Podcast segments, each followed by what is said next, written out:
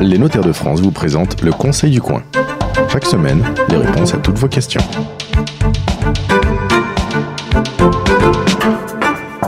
Bonjour à toutes et à tous, bienvenue sur la radio du Conseil du Coin, le Conseil du Coin qui vous accueille chaque premier samedi du mois un petit peu partout en France.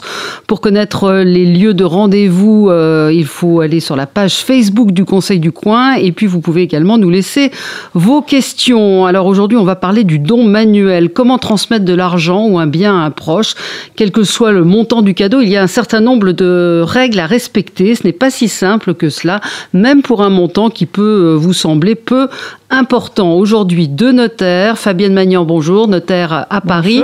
Et Jean-Yves Lehars, bonjour, notaire à Rospordin. Euh, don manuel, don manuel, c'est un don par principe qu'on donne de la main euh, à la main, c'est un cadeau. Euh, qu'est-ce qu'un don manuel?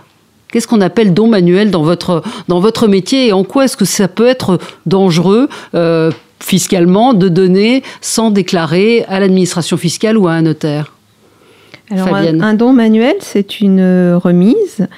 Euh, remise de l'objet, remise d'une somme d'argent, virement d'une somme d'argent, remise d'un chèque, euh, voilà. L'acte notarié, lui, ça s'appelle une donation. Quand on le constate devant un notaire, c'est une donation. Le danger du don manuel, c'est qu'il reste occulte, c'est-à-dire qu'il n'est déclaré à personne, et le risque, c'est un redressement fiscal. Mais pourquoi est-ce qu'il faut, mais pourquoi est-ce qu'il faut déclarer ce que je donne euh, à mes enfants? C'est mon argent, j'en fais ce que je veux. Jean-Yves Le ben, le déclarer, surtout, c'est faire démarrer les délais, puisque fiscalement, on peut donner tous les 15 ans. Et tant que l'administration fiscale n'est pas au courant de la donation, le délai ne démarre pas. Donc les gens sont tentés de jouer et de dire bah, je déclare pas, je le dis pas, mais euh, l'épée de Damoclès est sur leur tête puisque l'administration ne le sait pas et quand elle va découvrir, eh bien, elle fera démarrer à ce moment-là le délai de 15 ans. Oui, mais alors qu'est-ce que c'est qu'un don? Euh, Moi, je suis bah, parent, j'ai envie d'aider mes enfants, je donne de l'argent de temps en temps, par-ci, par-là. Par exemple, on avait une question sur le, Facebook du Conseil du Coin, aider un enfant, est-ce que si j'aide mon enfant à payer son loyer, euh, ça constitue un don? Si c'est pendant 10 ans que vous l'aidez, ça peut être à la fin peut-être considéré comme une donation, parce que vous êtes un peu appauvri si vous ne le faites pas pour les autres enfants. Mais sinon, euh, c'est surtout eu égard au patrimoine du donateur qui donne. Mm. S'il a un gros patrimoine, s'il a pas mal de biens immobiliers ou de liquidités, le fait de donner tous les mois 250 euros n'est pas considéré comme un, un, appauvrissement pour lui. Et donc, ça ne sera pas une donation, c'est un présent d'usage. Et même si c'est tous les mois, même si c'est récurrent, bon, ça mm. passera, je pense. Euh, Mais c'est compliqué quand même pour, euh, pour chacun d'entre nous de savoir où est la limite et dans quelle mesure euh, on s'appauvrit ou non. Qu'est-ce qui est un don, encore une fois, d'usage, qui est tolérable ou pas? Ce qui est compliqué, ce qui est compliqué, c'est qu'il n'y a pas de limite chiffrée. Il n'y a pas un seuil qui nous dit à partir de tel montant, c'est une donation et c'est un don qui doit être déclaré à l'administration fiscale. C'est ça qui est difficile. C'est de déterminer la nature de ce qu'on fait, de l'opération. Est-ce que parce qu'on aide un enfant qui est dans le besoin, est-ce que c'est une donation? Bah, Pas forcément. Ça peut être aussi simplement une obligation alimentaire. On a un enfant qui, pendant une certaine période, est dans le besoin et on l'aide. Mhm. On a une question euh, de quelqu'un qui nous dit Mes parents m'ont prêté, euh, m'ont donné, alors c'est pas précisé, il y a écrit m'ont donné 30 000 euros pour euh, m'acheter, pour m'aider à acheter mon logement. Ils n'ont rien donné à ma sœur. Est-ce qu'au décès de mes parents, si mes parents ne donnent pas, je peux être ennuyé par ma sœur? Alors, Jean-Yves Lehars. Ah oui, parce que si vous n'êtes pas allé chez le notaire et que ça a été donné comme ça sans officialiser la, donation, eh bien, au décès, la sœur qui n'aura rien eu demandera certainement à être indemnisée du montant qui aura été donné, qui sera réactualisé en fonction de ce que vous aurez fait et de l'augmentation de valeur de l'appartement qui aura été financé. Et ça ne sera pas un cadeau, ça sera du coup euh, doublement pénalisant pour celui qui a été euh, avantagé. Euh, plusieurs années avant. Une, reconnaissance de dette, ça peut être une, solution si c'est euh, une aide ponctuelle qu'on va rembourser aux parents. Là, c'est encore une chose différente. Ça, permet au moins de définir ce qui est fait. C'est pas une donation. Dans ce cas-là, c'est un prêt avec un taux d'intérêt, avec une date de remboursement. Euh, ça pourra ressortir à la succession. Hein, comme quelque chose qui devrait être payé à ce moment-là, et on pourra dire, ben, ils ne m'ont pas donné, ils m'ont prêté. Mhm. Donc je dois ça à la succession mais je n'ai pas à indemniser spécialement mes frères et sœurs. C'était pas un cadeau. Un, don, ce n'est pas forcément que de l'argent. Ça peut être, euh, ça peut être des biens, ça peut être des bijoux, ça peut être euh, un certain nombre d'objets. Un portefeuille de titres, ça peut être un morceau de maison, d'appartement, un terrain.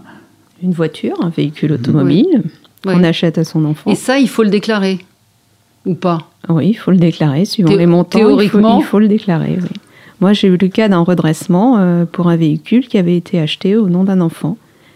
Et l'administration fiscale s'en est aperçue parce qu'à l'époque, le paiement s'était fait par chèque et avait donc demandé euh, copie du chèque. Et puis, un des dangers, selon la profession de celui qui a reçu le cadeau, euh, l'administration peut aussi s'inquiéter, enfin l'inquiéter lui, et lui dire mais d'où vient cet argent? S'il est commerçant, s'il a une profession un mm. peu sensible fiscalement, on va lui demander d'où vient l'argent et il devra expliquer que c'est une donation. Oui. C'est-à-dire qu'on doit justifier. Euh, bah, de ses revenus. Et si tout d'un coup il a une entrée d'argent euh, importante, on va lui demander d'où ça vient. Mm. Alors, à partir de quel moment est-ce que le don manuel devient euh, une donation?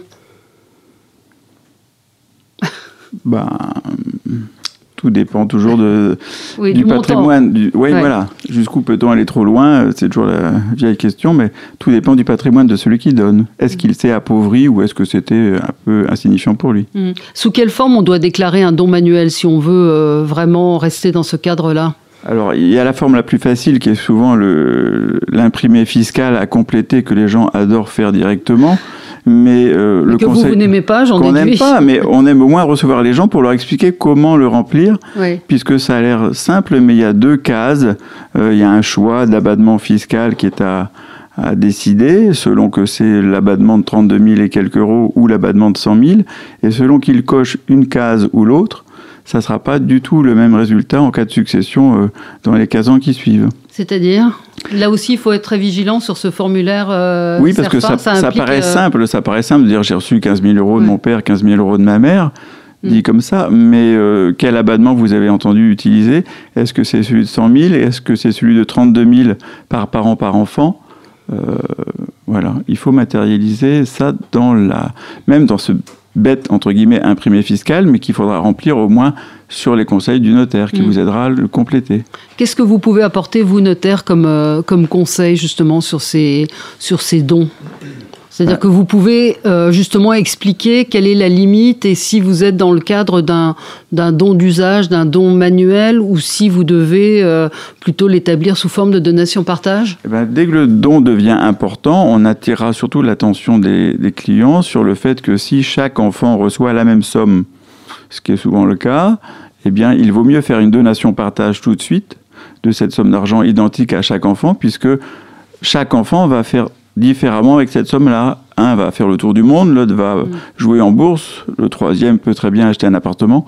Et au final, à la succession, celui qui se sera bien enrichi euh, en plaçant euh, sereinement l'argent devra indemniser les autres qui justement ont tout dépensé. Ah bah, il vaut mieux avoir voyagé. oui, ça, forme la jeunesse, mais ça dépense. Bah, ça permet de, de, percevoir aussi une partie de la plus-value réalisée par les autres. Combien ça coûte euh, une donation euh, d'aller chez un notaire pour euh, faire une donation partage? Ça dépend, j'imagine. Alors c'est en fonction de ce qui est donné. Pour une somme d'argent, c'est simple. Pour une somme d'argent, c'est en fonction de ce qui est donné, mais on peut compter à peu près dans les 600 euros Hmm. pour une donation simple de somme d'argent. Oui. Et puis après, en fonction du. Et après, si c'est une donation partage où on fait plusieurs lots, où chacun reprend une certaine partie, 30 000 ou 40 000 ou 50 000, eh bien, ça sera tarifé en fonction de ça et on sera plutôt dans les 1200 euros, ce qui sera le prix de la sécurité pour justement avoir une fois pour toutes fixé les valeurs plus tard pour la succession. Oui, ça c'est une chose, je pense, dont on n'a pas forcément euh, conscience. Euh, en tout cas au, quotidien avec nos enfants dans la gestion qu'on peut avoir de, notre argent. Et c'est important de, le rappeler, Fabienne Magnan, encore une fois, euh, qu'il faut être extrêmement vigilant dans ce qu'on donne à nos proches, à nos enfants directement. Oui, il faut être vigilant parce qu'il y a toujours la sanction, il y a l'épée de Damoclès et euh, ça ne se résout qu'au moment du décès de la personne qui a donné. Donc il peut s'écouler un laps de temps relativement long entre le moment où on reçoit et le moment où le décès survient. Mhm. L'avantage de la donation-partage, c'est de figer les valeurs au moment de la donation-partage. Merci à tous les deux. C'était le Conseil du coin avec les notaires de France. Pour poser vos questions, rendez-vous sur la page Facebook du Conseil du coin.